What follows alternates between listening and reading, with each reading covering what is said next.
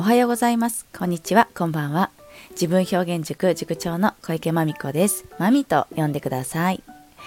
最近ね、あの、栃木県の宇都宮の女相撲大会に私出たんですよ。はい。で、そこでね、実は、この音声配信、スタンド FM されている方がいらっしゃったみたい、結構。うん。とか YouTube とかねインスタも頑張っている方とか結構いらっしゃってちょっと、えー、遅ればせながらつながりに行かせていただきます。いいですね。この相撲きっかけでねあなた私相撲出てましたっていうだけで仲良くなれると思います。思うんです。ね最近つながってくださった方どうぞよろしくお願いします。さあ今日はまた私の一人喋り会でございます。めぐみさんがね、あの、鼻、え、ちょっと、副鼻腔炎に まあ、笑ってる場合じゃないんですけど、しんどそう、しんどそうですよね。まあね、あの、12月、この時期とか結構もう寒いし疲れは出るしなのに忙しいしでね本当に健康第一で、はい、皆様もお過ごしくださいませということで私も健康第一でこれね睡眠を絶対削らないっていうのは結構ねおすすめですね。もう何があっても睡眠は削らない。もう予定を土下座してずらしてでも睡眠は睡眠はえっと何だった譲らない。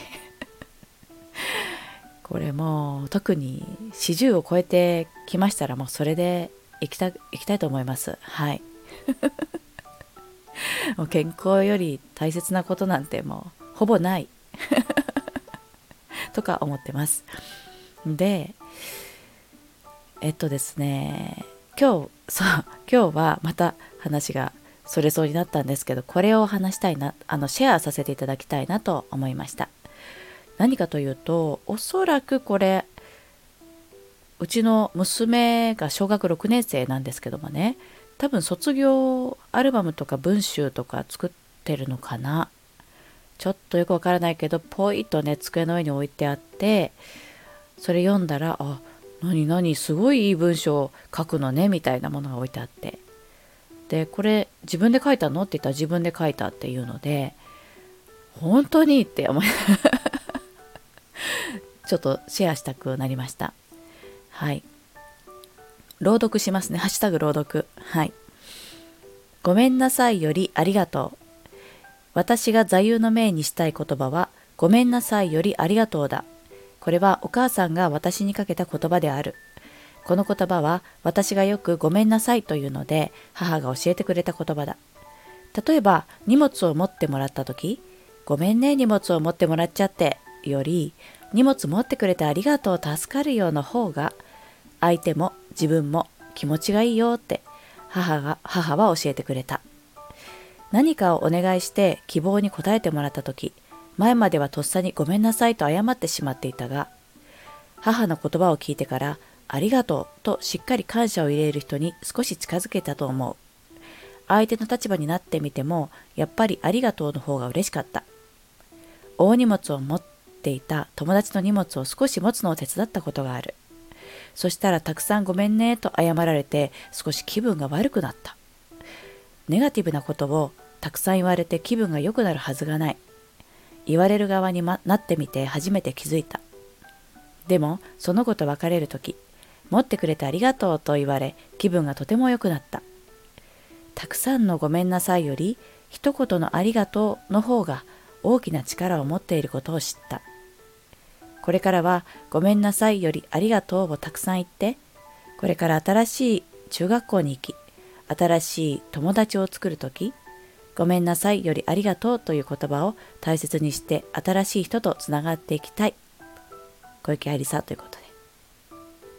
で。え、すごい良くないです。ちょっと自分の娘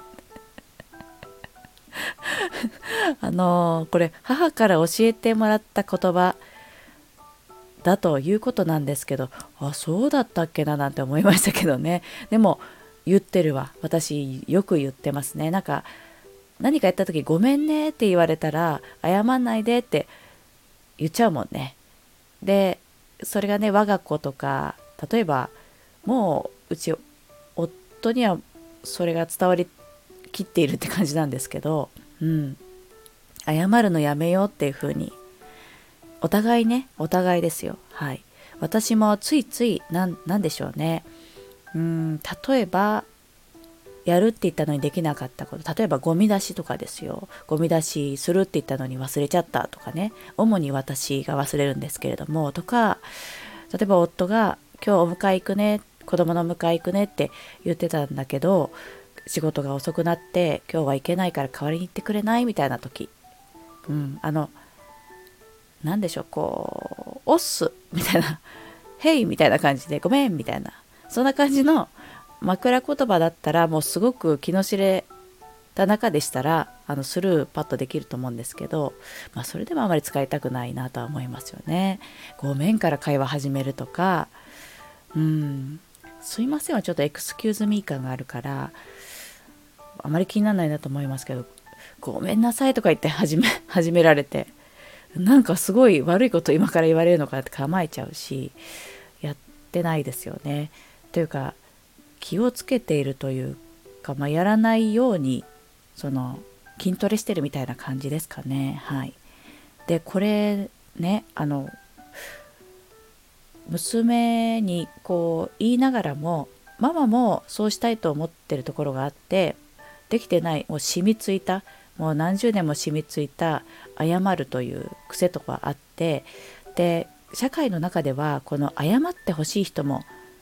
いるのよと。で謝ってもらって、まあ、一瞬気が収まるようなこう怒りん坊さんもいるからなんかもう私は絶対謝らないぞみたいに生きるのはまたそれも社会の中では生きにくくなっちゃって、まあ、だけど家族の中ではこの「ありがとう」の方がたくさん飛び交う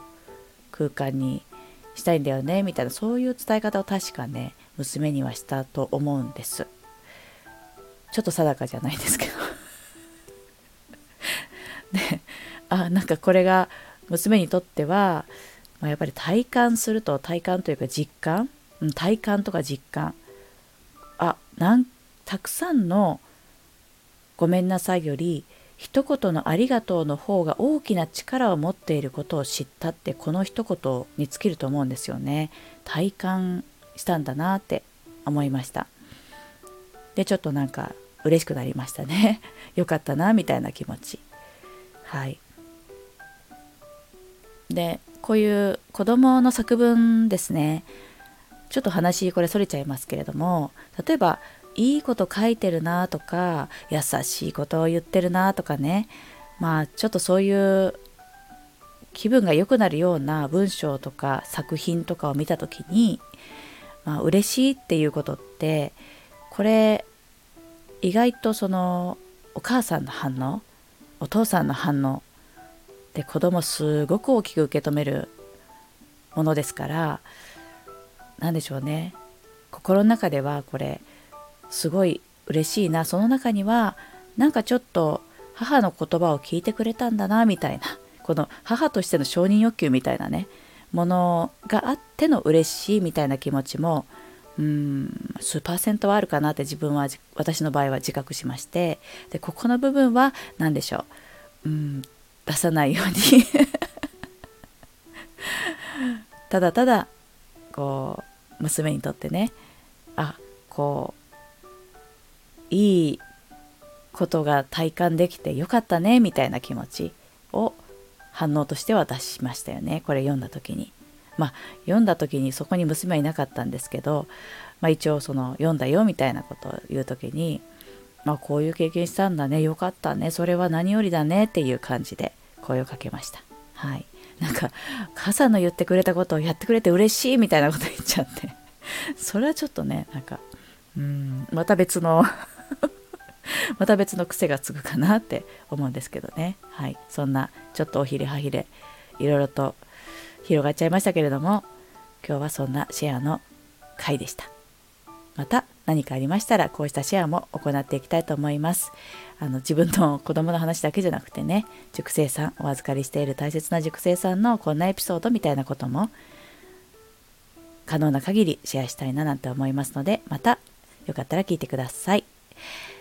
では今日も一日お元気でお過ごしくださいね。ありがとうございました。ごきげんよう。